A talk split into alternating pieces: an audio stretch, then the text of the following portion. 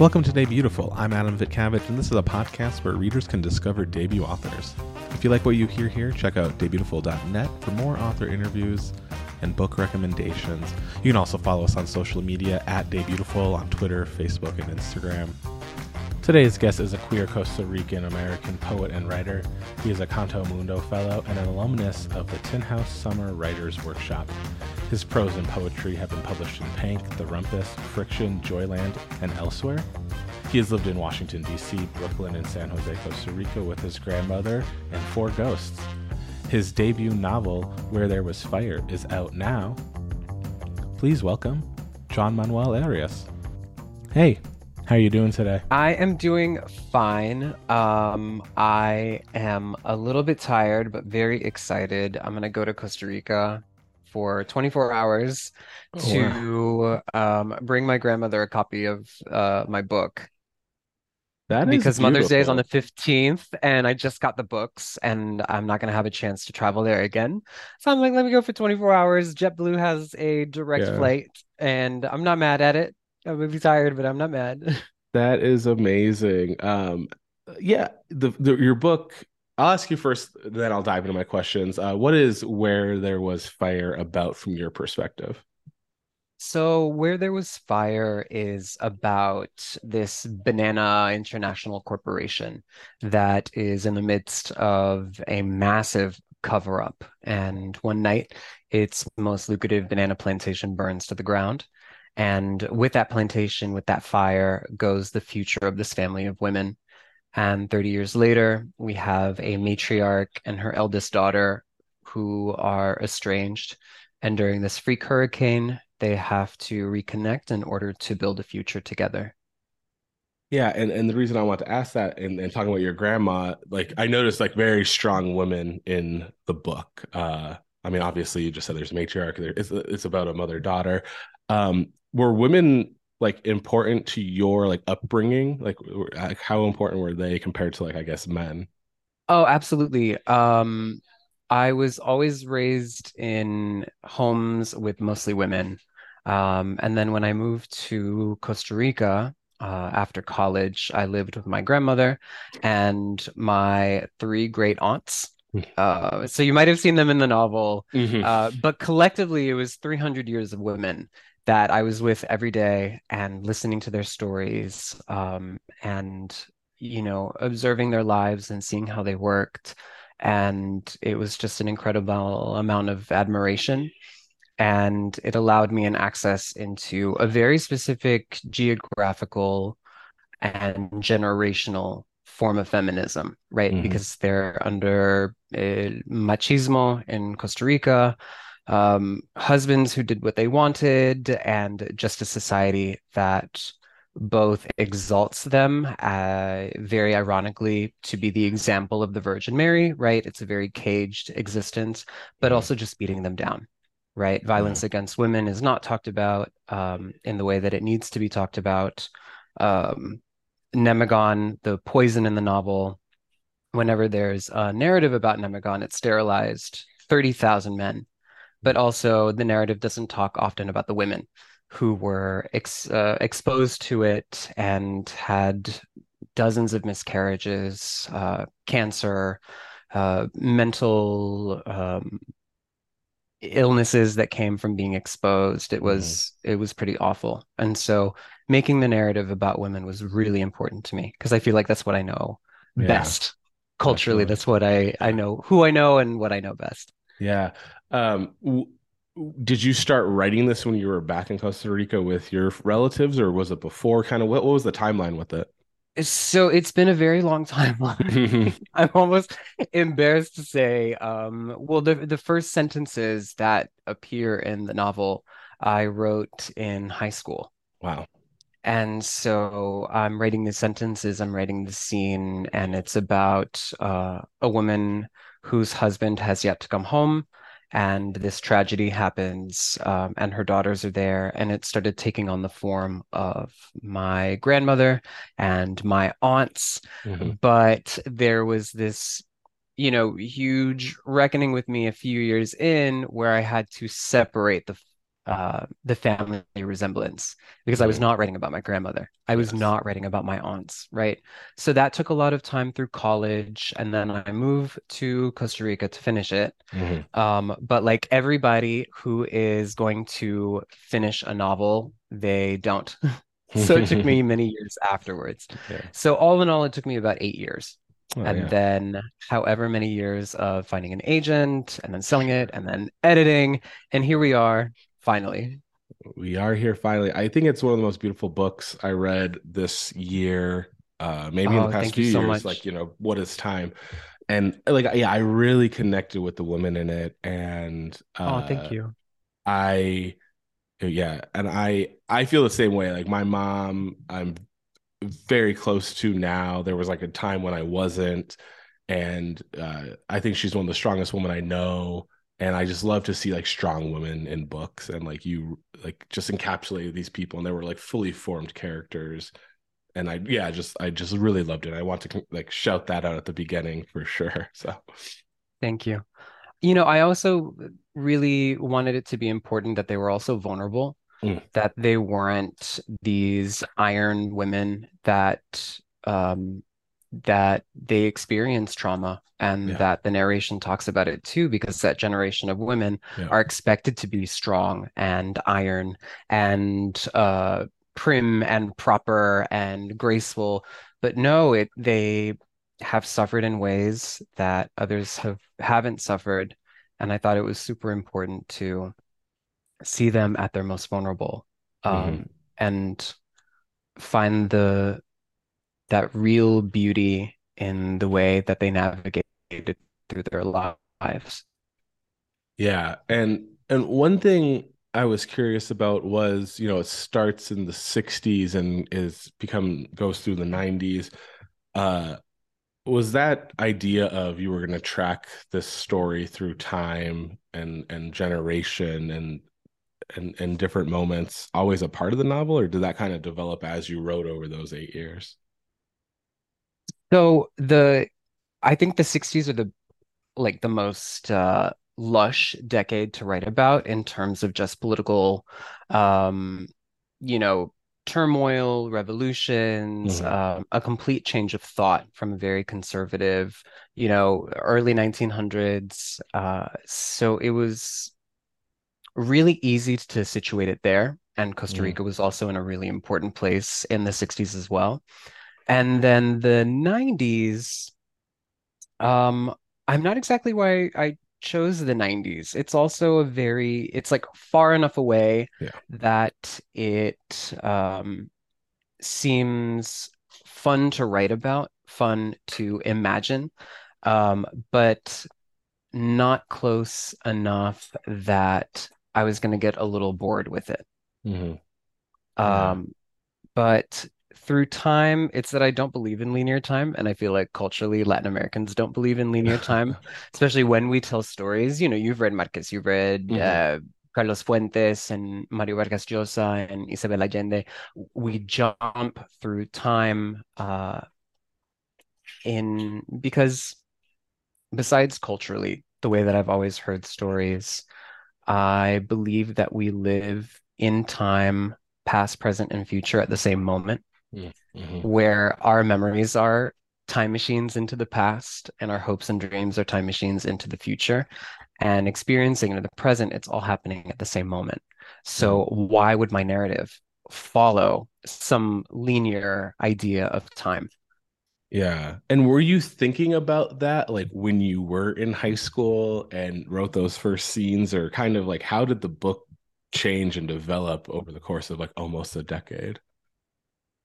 Oh gosh. Um, well, it was also meant, it, it was always meant to be non-linear. And I will Okay. say that my book took so much like spiritual inspiration from the God of Small Things. Mm. And so Arundhati Roy laid out this beautiful architecture, and she said, I don't have to uh, abide by linear time. We can jump, but I'm going to build this novel in such a way that you're going to read it and understand it. And so that became a puzzle box, right, that I found also very fun to solve. but in my own way, right? I'm a poet. So uh, Arundhati Roy was an architect. And as a poet, I'm an associative poet, which means that rather than this through line narrative structure, I am using associations to situate the reader, right? So that's why we have the fire, the hot night. That's why we have the hurricane. So everything went about evolving with my own discovery as an artist Mhm. and as a storyteller. Yeah. Yeah, and I, I want to talk about like yeah your your path as a storyteller as an artist. Uh, you are a poet. You have a debut novel out. You, I want to talk just about like the history of you writing and and art in your life. When did you kind of start attempting to to write? Like when were you becoming a poet? Was it when you were five? Was it later in life? No, no, no. I am somebody who came to writing very late, and uh, late by whose standards, I don't know. Mhm. But um, the first sort of like little morsel of writing that came into my life that I was good at was actually during AP English Mhm. in high school, where you know you had to write those essays and then you were graded on those essays. And I would always score highly, and people around me were like, "Oh, you're a good writer." And I go, "What?" I Mhm. didn't completely love reading. I didn't completely love writing. And so that was a little signal to me. And then the year, the summer between high school and college, my family took a trip to Costa Rica and we were at this observatory lodge by the Arenal volcano. And at the time it was active, so at night it would spit fire and rocks would be falling down the sides and the slopes. And one morning I go to the book swap and I see this gorgeous turquoise color. I love turquoise. Mhm. And I see the turquoise cover. I go to it. I open it. It's about uh, a quote unquote ugly Jamaican fisherman who gets lost at sea. And he has this spiritual reckoning, and it's about um, neocolonialism in Jamaica in the 60s and the 80s. Uh, I read it in three days and I put it down and I said, This is what I want to do with my life. I want to be a novelist. I want to make somebody feel this way. And here we are, so many years later. Went to college, studied English and Latin American studies. And of course, I'm writing eng- books in English about Latin America, right? It's all, it all uh, sort of fell into place. There was a lot of luck, but a lot of hard work, um, and a lot of people in my corner, right? Yeah. So as an artist, it's really important to have community and also mentors. Uh, so it was not a solitary act.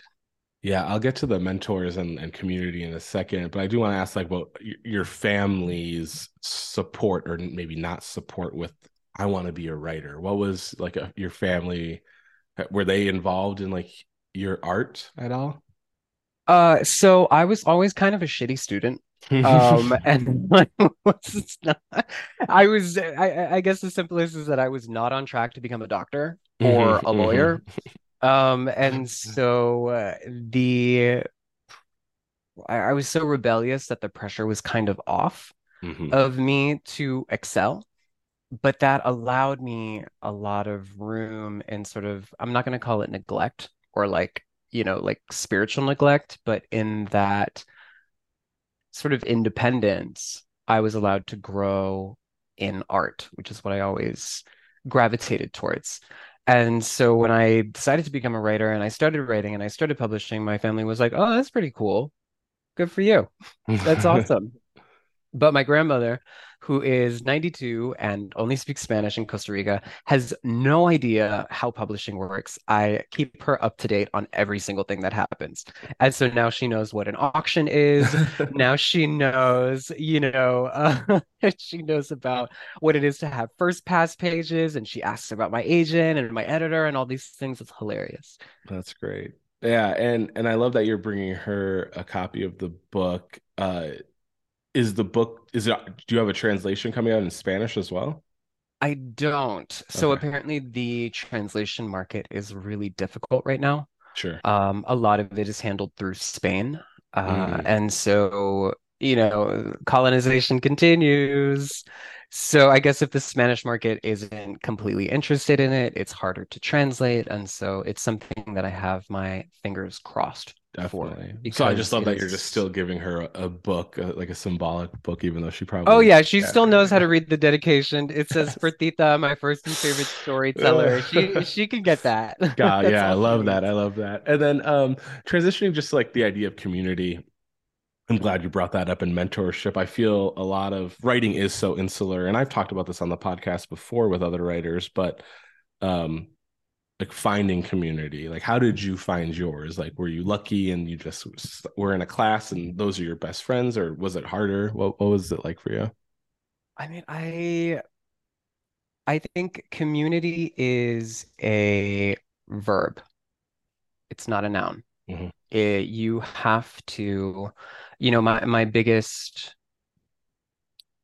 philosophy as a writer is to support other writers yeah. and not only you know support the individual but also their work and you are a part of a community then you support those in your community whether that's queer poets or latinx novelists or you know um, dis- disabled essayists whoever it is in your community or whoever it is in that community it means that you're having a conversation with them and mm-hmm. in that conversation you can lift each other up in a way that is very helpful because we all get to the table together. In fiction especially or in you know prose there's this illusion of scarcity.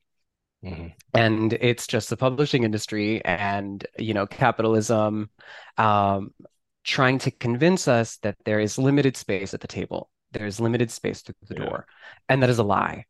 You know so if we get through the door if i get through the door then i hold the door open after me right? Yeah. and people have done that for me right? A community is this constant like i said it's a verb. You're interacting with everybody around you. You're supporting them. And you find real friends. And honestly before twitter became so well before it became x before elon musk bought it and before it became so toxic twitter was a very beautiful space to be in mm. right? Because you could see who was publishing in literary magazines. If you're publishing in a literary magazine, you read who else is in the issue, and then you support them, and then you discover their work. It's just this constant, you know, accumulation of uh, people to support and work to celebrate. Mm-hmm. Uh, so it was very active for me to find yeah. community. Yeah, I feel Debutiful grew a very similar way where uh, you know I had I was writing freelance for literary outlets and then when I decided oh I'm just going to do this DIY website that turned into a podcast I mean without Twitter without Instagram without a community of internet friends I don't know if it exists as it does today uh, because yeah. a lot of it was just word of mouth through like debut author to debut author to debut author and like and publicist to publicist to publicist because uh, who would just trust a random person with a website you know? Like it, t- it took a right. while to grow but i'm glad it did and and the community that was built around it was really special at the time and still is. I love it. Congratulations because um, it's really oh, it is a labor of love. Yeah it's something else like right like we talked i don't know if we were already recording both of us are in or around the workplace right now outside of literature today this very moment and that's just how it is when you're in the literary world you gotta yeah. you gotta find it's time that nine it's that nine to five it's that health insurance because lord knows exactly. exactly. our publishers are not giving us health insurance right oh, exactly. we've got to get somewhere um yeah and then uh with with the community around you uh family friends loved ones found family what has the response been like to the book? Uh, like pre-publication like leading up to everything? How like have they have a lot of your community read it? So i feel very lucky um in that everyone has been really kind everyone has been so kind and very generous in feedback. And also, what I'm very impressed by is Flatiron, my publisher, mm-hmm. in that they are mailing galleys, advanced readers' copies left and right. And so, any Latinx reviewer or any Latinx bookstagrammer or person, people we meet at parties, you know, I'm with my editor at the Pen Awards and somebody says, Oh, I want to read your book. And my editor is there and goes, What's your address? hmm And so it's just getting it to the community who is going to support it and who historically publishers don't even Yeah. look at or consider. You know, a publisher would rather send an arc to a bookstagrammer whose address has changed four years ago than a Latinx uh, reviewer in their inbox Mhm. begging for the book. You know, so Flatiron has been very generous in, in that way, and it's been wonderful. And so the feedback has been really good. I'm really glad it's been finding its way, I think, into the right hands. Yeah. And I this this is probably this is definitely showing my ignorance, but I don't think in recent memory I've read a book set in Costa Rica. Uh are there No, we're super rare. Yeah, okay. Am I very, are there ones off the top of your head you could recommend? Because I'm trying to even think about Oh, well, I am reading Finding La Negrita by Natasha Gordon Chembre. Um, don't quote me exactly on her name, but I think that's her name. Um, the patron saint of Costa Rica is La Virgen de los Angeles, and uh, who is also nicknamed uh, very lovingly La Negrita because it's a dark stone statue. Um, and she wrote a historical novel about it, and then um, Ari Tison wrote about two Bribri American, and so Bribri is an indigenous group, an indigenous nation in Costa Rica, about two brothers who live in the Midwest. And it's this gorgeous novel in verse, really incredible. But other than that, books set in Costa Rica are non-existent in the publishing Yeah. industry, right? Yeah, I could not. I Um, was thinking last night when I was like just Mm-mm. jotting down notes. I was like, I don't. uh, Is this because I'm like just dumb, or is this not existent? No, Yeah. no, no, no, no. It's non-existent. And so, you know, it's this really intense thing where I think translation is so key to any developing country or a country with a different language in order to quote unquote break into a global market. And what does a global market mean? It means in English. Mhm. And Costa Rica's really beautiful literary tradition has not been unlocked in that way. And it's incredibly disappointing. But if somebody reads my book and they say, Oh, I want to read other Costa Rican authors, they find out about a Costa Rican author, um, Eunice for example, or Quince Duncan, and they say, Oh, I would love to read a translation of that. Hopefully, it inspires translators Mhm. um, to delve into this very gorgeous, gorgeous literary tradition that outside of Costa Rica is unknown, unfortunately. Yeah.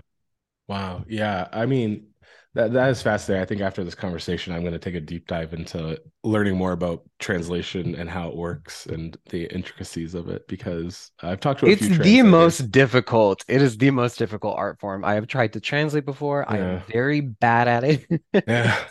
Even even if you speak the two languages, it's just Mhm. there is such a a subtlety and a nuance and acrobatics when it comes to it. You have to be masterful in both.